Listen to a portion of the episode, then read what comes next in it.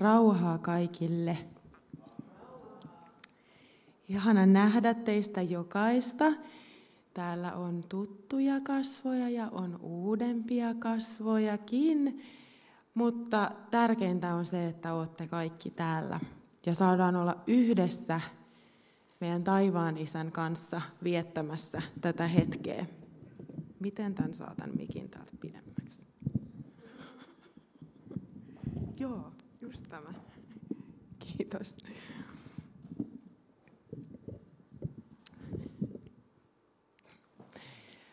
Jatketaan vielä rukouksella. Rakas taivaisa, kiitos siitä, että, että me saadaan olla sun, sun edessä tässä yhdessä sun lapsina. Ja Herra, mä pyydän, että sä ilmestyisit täällä meidän keskuudessa sun pyhähengen kautta. Jeesus, mä pyydän, että nämä sanat, jotka tulee mun suun kautta, olisi Herra sun, sun sanoja ja sun sydämeltä. Että mä saisin välittää sitä, mitä sun sydämellä on, Herra. Ei sitä, mitä mun omalla sydämellä on. Ja kiitos, että sitä kautta se vastaa myöskin sun lasten tarpeisiin ja heidän huutoihin ja heidän kaipuuseen, Herra. Kiitos sun läsnäolosta. Jeesuksen nimessä. Aamen. Meillä on ollut näiden ähm, ehtoollissunnuntaiden tai sunnuntaiden äh, teemana on ollut sovinto ja niitä on kutsuttu semmoisella nimellä kuin sovinnon sunnuntai.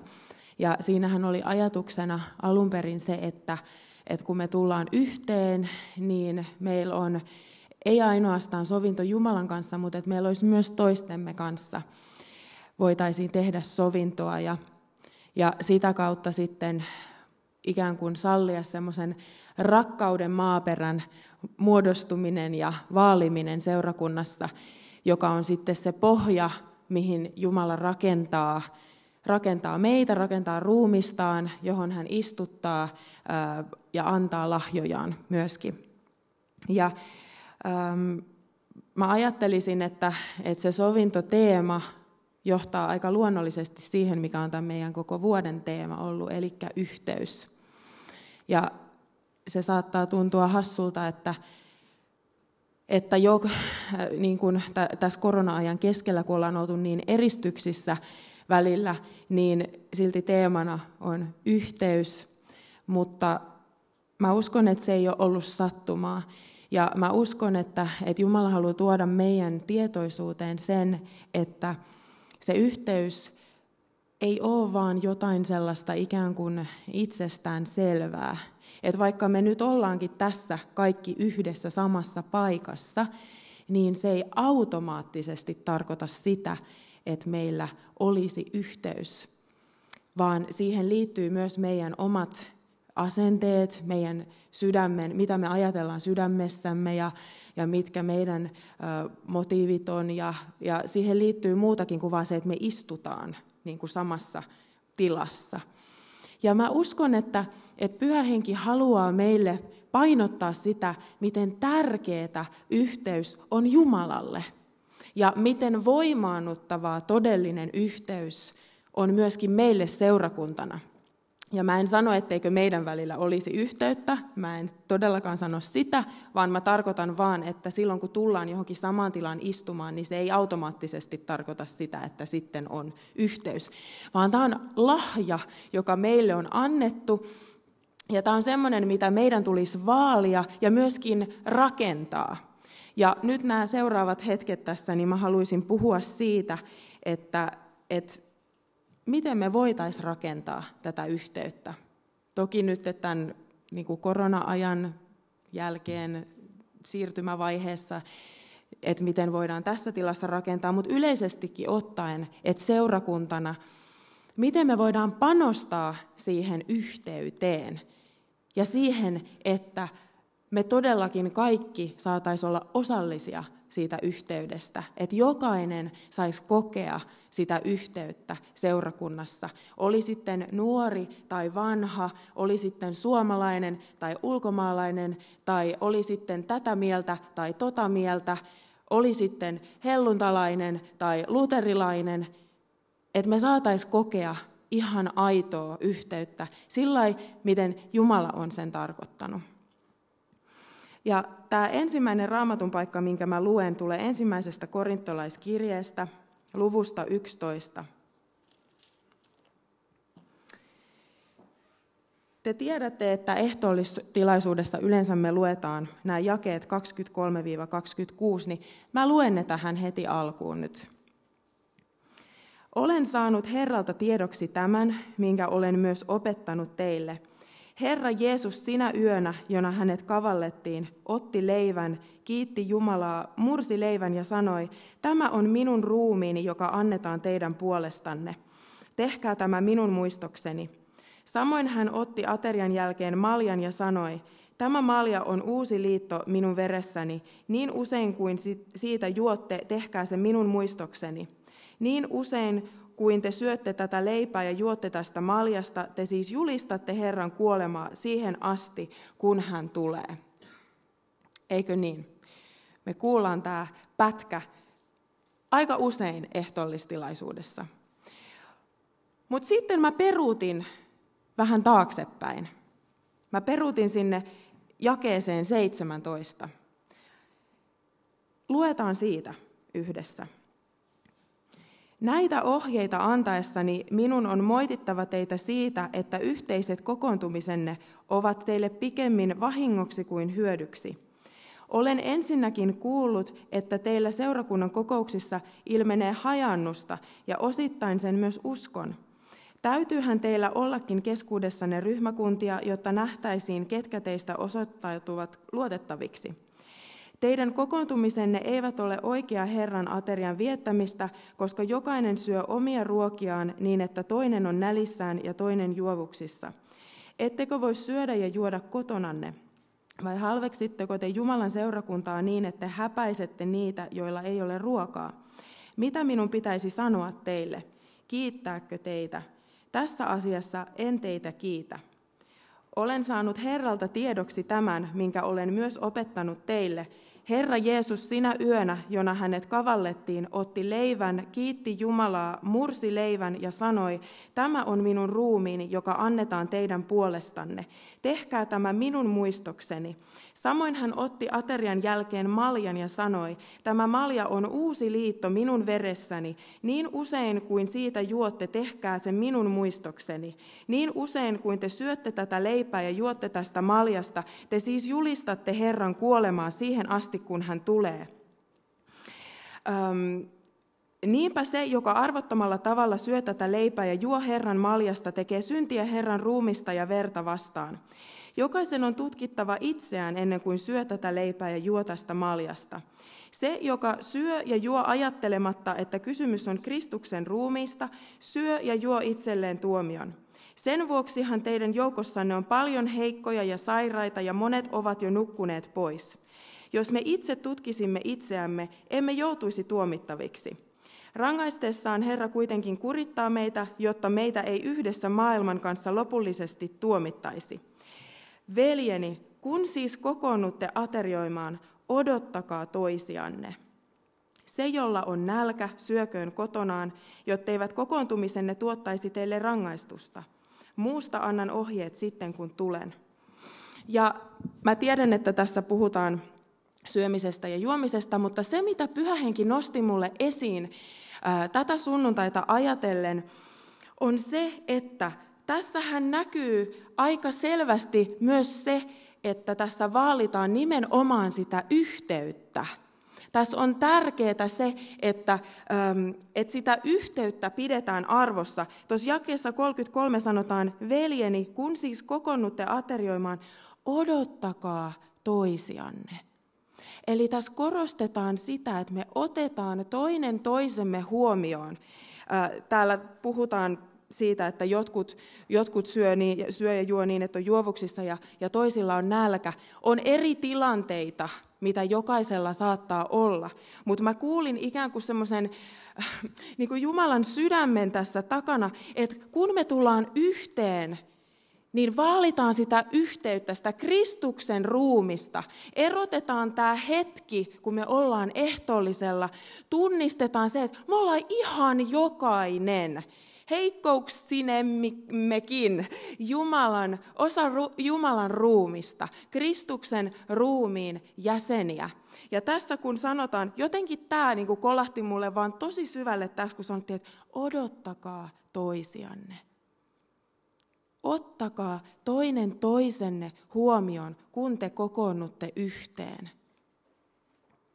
Ei sallita äh, semmoista, ja nimenomaan, että ei sallita hajaantumista siitä syystä, ettei me otettaisi toinen toisiamme huomioon silloin, kun me kokoonnutaan yhteen. Oli se sitten ehtoolliselle tai sitten ihan niin kuin, ö, tavalliseen Jumalan palvelukseen. Mä uskon, että odotetaan toisiamme sisältää paljon muutakin kuin vain sen, että, että odotetaan niin kuin ajallisesti. Vaan se, että palvellaan toinen toisiamme, otetaan toinen toisemme huomioon.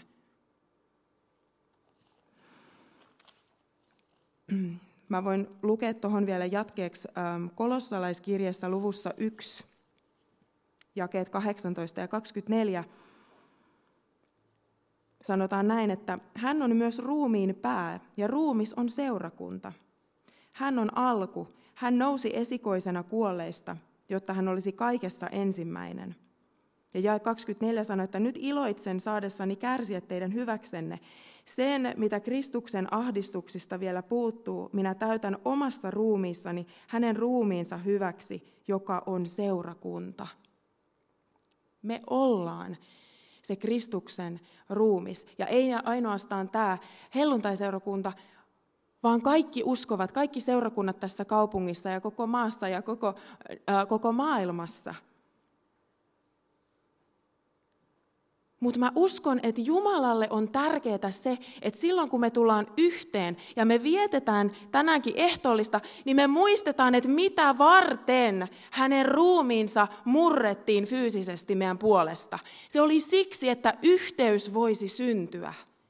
Eikö niin? Että sovinto voisi syntyä ihmisen ja Jumalan välille. Että ihminen pääsisi taas Jumalan yhteyteen. Hän kaipasi sitä yhteyttä taas lastensa ihmisen kanssa. Hän kaipasi sitä yhteyttä niin paljon, että hän oli valmis maksamaan siitä omalla hengellään. Et kun me tullaan yhteen, niin me muistetaan se, että miksi Jeesus antoi ruumiinsa – kun me otetaan tätä leipää, niin me muistetaan, miksi hän antoi ruumiinsa murrettavaksi. Se oli sen takia, että syntyisi yhteys.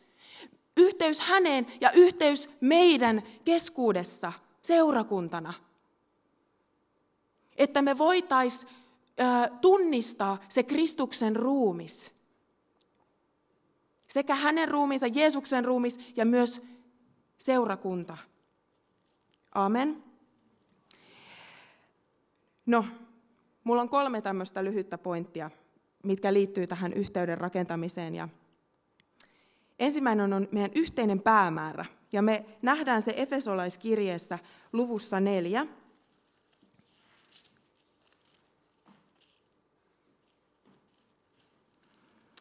Efesolaiskirje luku neljä. Ja ähm, mä aloitan sieltä jakeesta yksi. Minä, joka olen Herran vuoksi vankina, kehotan teitä siis elämään saamanne kutsun arvoisesti, aina nöyrinä, lempeinä ja kärsivällisinä. Auttakoon rakkaus teitä tulemaan toimeen keskenänne. Pyrkikää rauhan sitein säilyttämään hengen luoma ykseys. On vain yksi ruumis ja yksi henki, niin kuin myös se toivo, johon teidät on kutsuttu, on yksi. Yksi on Herra, yksi usko, yksi kaste – Yksi on Jumala, kaikkien isä. Hän hallitsee kaikkea, vaikuttaa kaikessa ja on kaikessa. Mutta kukin meistä on saanut oman armolahjansa, sen jonka Kristus on nähnyt hyväksi antaa. Kirjoituksissa sanotaankin, hän nousi korkeuteen vangit voittosaaliinaan, hän antoi lahjoja ihmisille. Eikö se, että hän nousi korkeuteen, merkitse, että hän oli laskeutunut alas aina maan alimpiin paikkoihin – hän, joka laskeutui alas, nousi myös kaikkia taivaita ylemmäs täyttääkseen kaikkeuden läsnäolollaan. Hän antoi seurakunnalle sekä apostolit että profeetat ja evankeliumin julistajat sekä paimenet että opettajat varustaakseen kaikki seurakunnan jäsenet palvelutyöhön, Kristuksen ruumiin rakentamiseen. Kun me kaikki sitten pääsemme yhteen ja samaan uskoon ja Jumalan pojan tuntemiseen ja niin saavutamme aikuisuuden, Kristuksen täyteyttä vastaavan kypsyyden, silloin emme enää ole alaikäisiä, jotka ajelehtivat kaikenlaisten opintulten heiteltävinä ja ovat kavalien ja petollisten ihmisten pelinappuloita. Silloin me noudatamme totuutta ja rakkautta ja kasvamme kaikin tavoin kiinni Kristukseen, häneen, joka on pää hän liittää yhteen koko ruumiin ja pitää sitä koossa kaikkien jänteiden avulla, äh, kunkin jäsenen toimiessa oman tehtävänsä mukaan. Ja näin ruumis kasvaa ja rakentuu rakkaudessa. Eikö mahtava pätkä? Siis ihan mahtava, kun tässä ajatellaan nyt sitä, että apostolit, profeetat, evankeliumijulistajat, paimenet ja opettajat. Usein ajatellaan, että, että nämä on niitä seurakunnan työntekijöitä ja he tekevät sitä työtä seurakunnassa. Mutta hei, tässä me nähdään, että heidän työhän on se, että he varustavat kaikki seurakunnan jäsenet palvelutyöhön. Siis kaikki seurakunnan jäsenet palvelutyöhön. Amen. Kristuksen ruumiin rakentamiseen. Eli meillä on yhteinen päämäärä. Meillä on kaikilla päämääränä se Kristuksen ruumiin rakentaminen. Ja se tarkoittaa silloin, että jokainen meistä täällä tänään on seurakunnan palvelutyöntekijä, jos voi näin sanoa. Ihan jokainen meistä. Uskotko sen? Ja se työ ei ole penkin lämmittäminen. Uskotko senkin? Se on jotain muuta. Mä uskon, että se on varmasti kaikille kristityille annettu automaattinen armolahja, mutta meillä on jotain muutakin tehtävää. Ihan jokaisella. Eli me nähdään tässä, että kun me ymmärretään se, että meillä on yhteinen päämäärä, niin se luo myös sitä yhteyttä meidän välille. Koska siinä Jumala pääsee toimimaan seurakunnassa haluamallaan tavalla ja sillä tavalla, millä hän on suunnitellut. Eihän me voidakaan kokea yhteyttä, jos vaan nämä viisi, apostolit, profeetat, evankelistat, paimenet, opettajat, pastorit, jos vain he ovat niitä, jotka nähdään ikään kuin seurakunnan työntekijöiksi, niin miten siinä voidaankaan rakentaa yhteyttä? He nimenomaan tekee työtä varustaakseen kaikki, jotta me kaikki tehdään sitä työtä. Meillä on koko maailma voitettavana. Amen. Meillä on aika paljon työtä tehtävänä. Sen lisäksi, että me hoidetaan toinen toisiamme ja palvellaan toinen toisiamme, niin meillä on työtä. Ja mä uskon, että tämä, että meillä on yhteinen päämäärä, että me muistetaan se, että mihin Jumala on meidät kutsunut, mihin hän meitä varustaa, se luo sitä yhteyttä meidän välille. Eks niin? Mä vertaan sitä taas nyt vanhempiin ja lapsiin. Vanhemmat, kun te näette, että teidän lapsi, sä oot antanut lapsille jonkun tehtävän, heillä on yhteinen päämäärä, yhteinen tavoite, ja he tekevät työtään yhdessä sen eteen, niin vaikka siinä saattaisi syntyä kahnauksia ja riitoja, niin he silti, joku siellä aina sanoo, muistaaksä nyt mitä äiti sanoi tai muistaaksä nyt mitä isä sanoi, meidän pitää tehdä näin, me yritetään nyt tehdä tätä, me yritetään viedä tätä sohvaa olohuoneesta tuonne toiseen olohuoneeseen.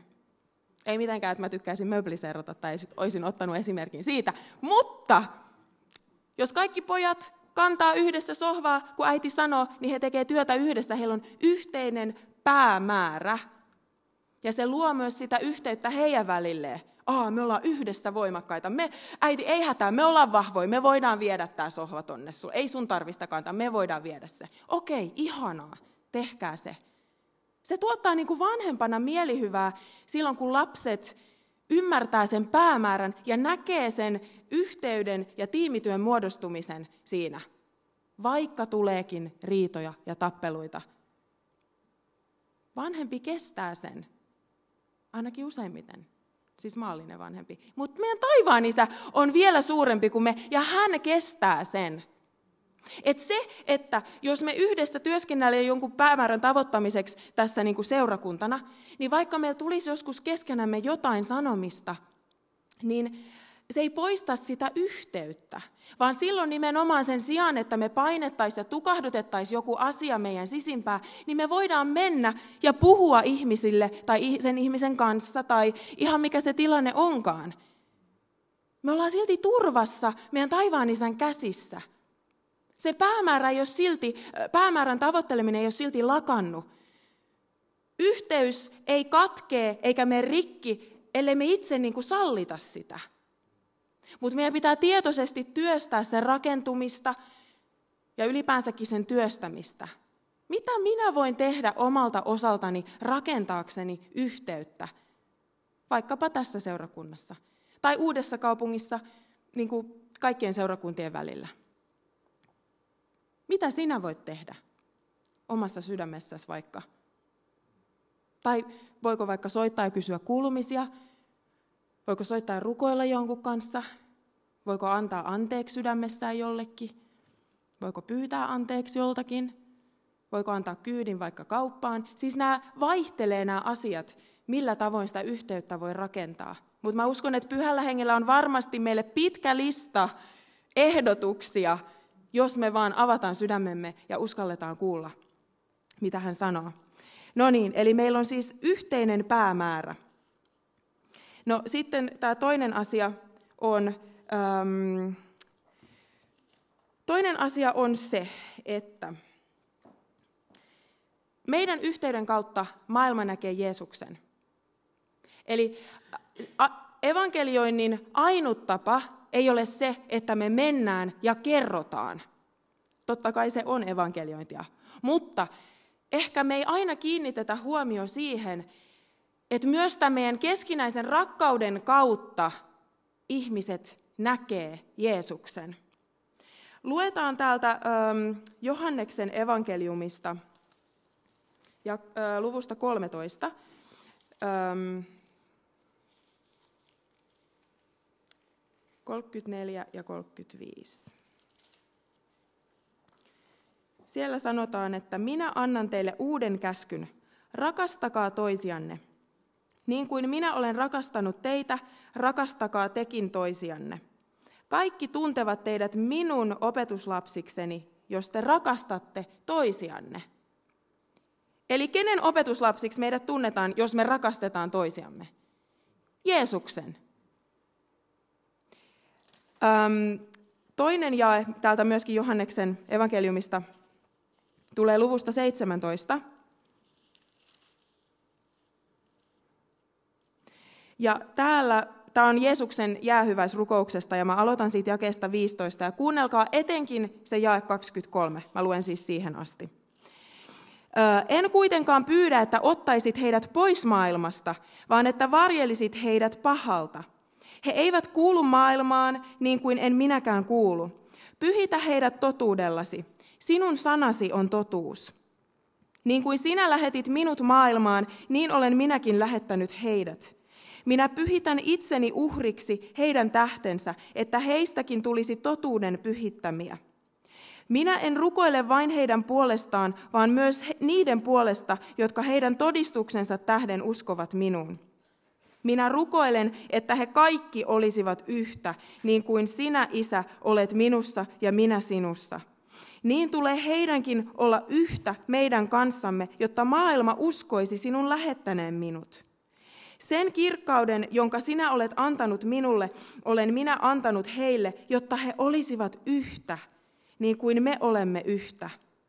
Kun minä olen heissä ja sinä olet minussa, he ovat täydellisesti yhtä, ja silloin maailma ymmärtää, että sinä olet lähettänyt minut ja että olet rakastanut heitä niin kuin olet rakastanut minua.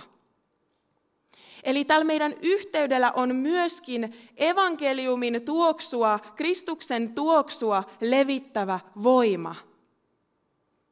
Se ei ole vaan sitä, että me oltaisiin pelkän sovun takia sulassa sovussa toistemme kanssa, vaan siinä on voimaa. Se loistaa valoa tässä pimeässä maailmassa ja pimeässä aikakaudessa, missä me eletään – niin eikö olisikin kannattavaa panostaa siihen? Kun me tiedetään, mikä Jumalan antama voima siinä on. Se ei tapahdu itsestään. Se, että me ollaan oltu niin erillä ja eristyksissä, saattaa vaikuttaa siihen, että on vähän semmoinen kankea olo silloin, kun tullaan yhteen. Voi joskus tehdä mieli niin kuin ehkä enemmän jopa jäädä kotiinkin. Niin meidän pitää vähän niin kuin jumpata taas tätä yhteyden rakentamistaitojamme. Ja se, että kun täällä sanotaan, että, että meidän keskinäisestä rakkaudesta meidät tunnistetaan Jeesuksen opetuslapsiksi, niin usein me saatetaan uskovina ajatella, että se rakkaus on vain sitä, että olen aina iloinen, aina hymyilen, aina vaan hyvät positiiviset fiilikset, enkä koskaan saa suuttua mistään, enkä harmistua mistään, vaan aina pitää olla niin kuin näin. Mutta mitä sitten tapahtuu, jos vaikka sinä vihastutkin? Mitä sä teet sillä tunteella? Mä heitän tämän kysymyksen ilmaan sen takia, että mä koen, että se on tärkeää, niin kuin Raamatussakin sanotaan, että vaikka vihastuttekin, niin älkää tehkö syntiä. Eli tässä kun me rakennetaan tätä keskinäistä rakkautta, niin me joskus saatetaan uskovina helposti ajatella sitä, että siihen ei kuulu nämä NS-negatiiviset tunteet tai nämä epämiellyttävämmät tunteet, niin kuin Eetukin puhui tässä alussa tunteista. Mutta Jumala on antanut meille koko tunteiden kirjon ja kaikilla tunteilla on oma tehtävänsä. Eli se, kun me luodaan tätä keskinäistä yhteyttä ja rakennetaan sitä Jumalan antamin voimin, niin mun mielestä se tuo myös semmoista tiettyä vastuuta semmoisesta jonkunlaisesta läpinäkyvyydestä – että jos harmittaa joku asia, että me voitaisiin keskustella siitä keskenämme, koska usein se jopa puhdistaa ilmaa, versus se, että me painetaan se sisällemme ja se muodostuukin vaikka katkeruudeksi. Silloinhan pitkällä tähtäimellä se tuo vain hajannusta, ei yhteyttä.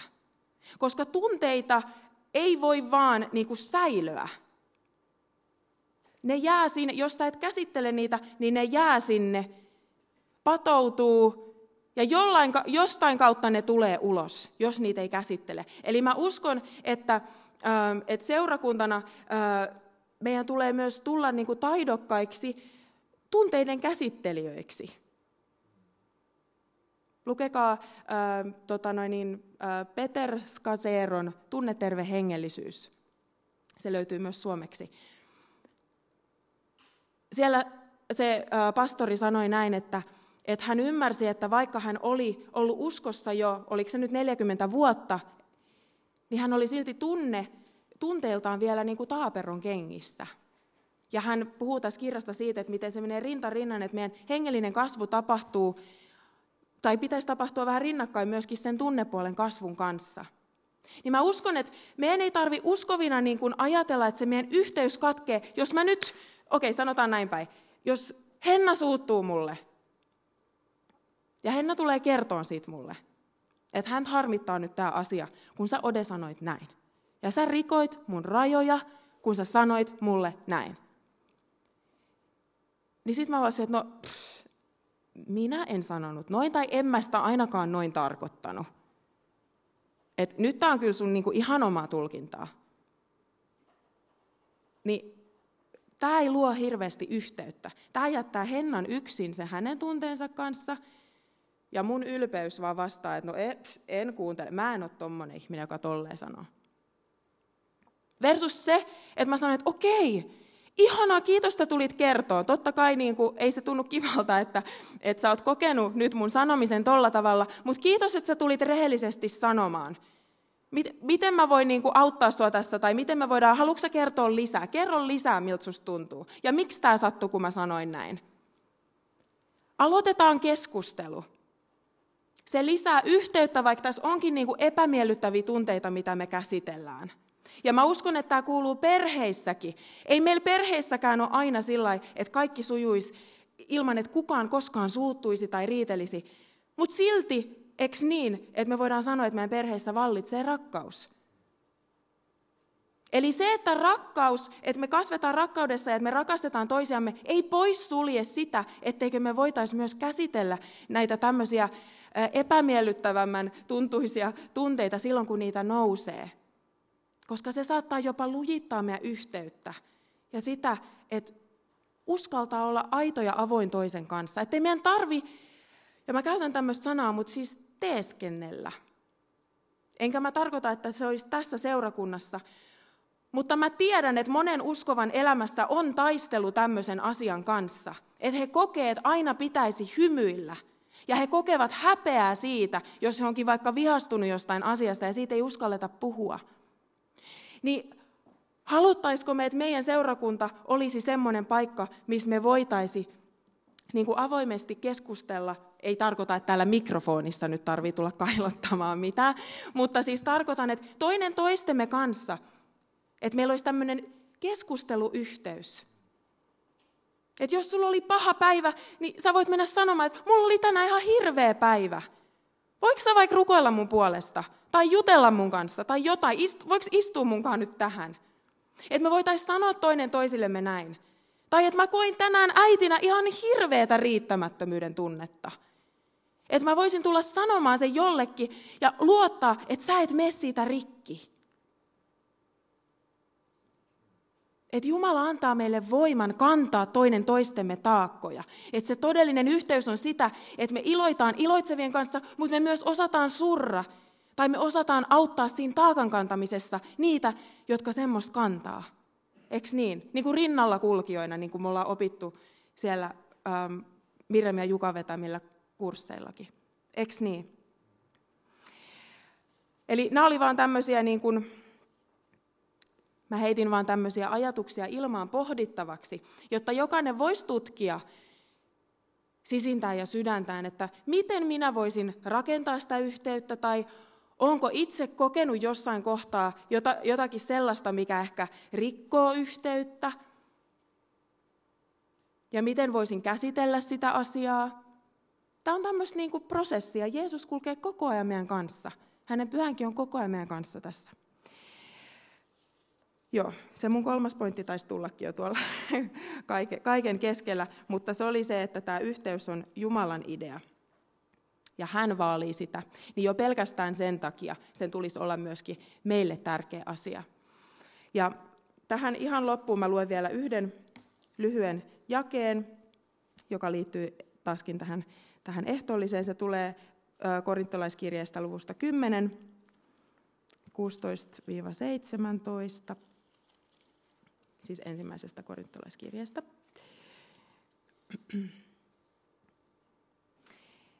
Eikö malja, jonka me siunaamme, ole yhteys Kristuksen vereen? Ja eikö leipä, jonka me murramme, ole yhteys Kristuksen ruumiiseen? Leipä on yksi, ja niin mekin olemme yksi ruumis, vaikka meitä on monta. Sillä tulemme kaikki osallisiksi tuosta yhdestä leivästä. Eli tässä kun nautitaan ehtoollista, niin ajattelisin, että, että ollaan kiitollisia siitä, mitä Jeesus on meidän puolesta tehnyt. Ja ollaan myös kiitollisia siitä, että hän on antanut meille tämmöisen mahdollisuuden rakentaa tätä meidän perhettä. Me ollaan kaikki Jumalan lapsia ja hän on antanut meille työkaluja ja ohjeita ja neuvoja ja luvannut voimansa, luvannut olla meidän kanssa.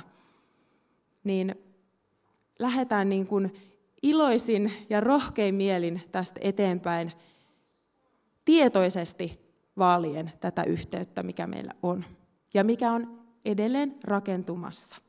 Amen.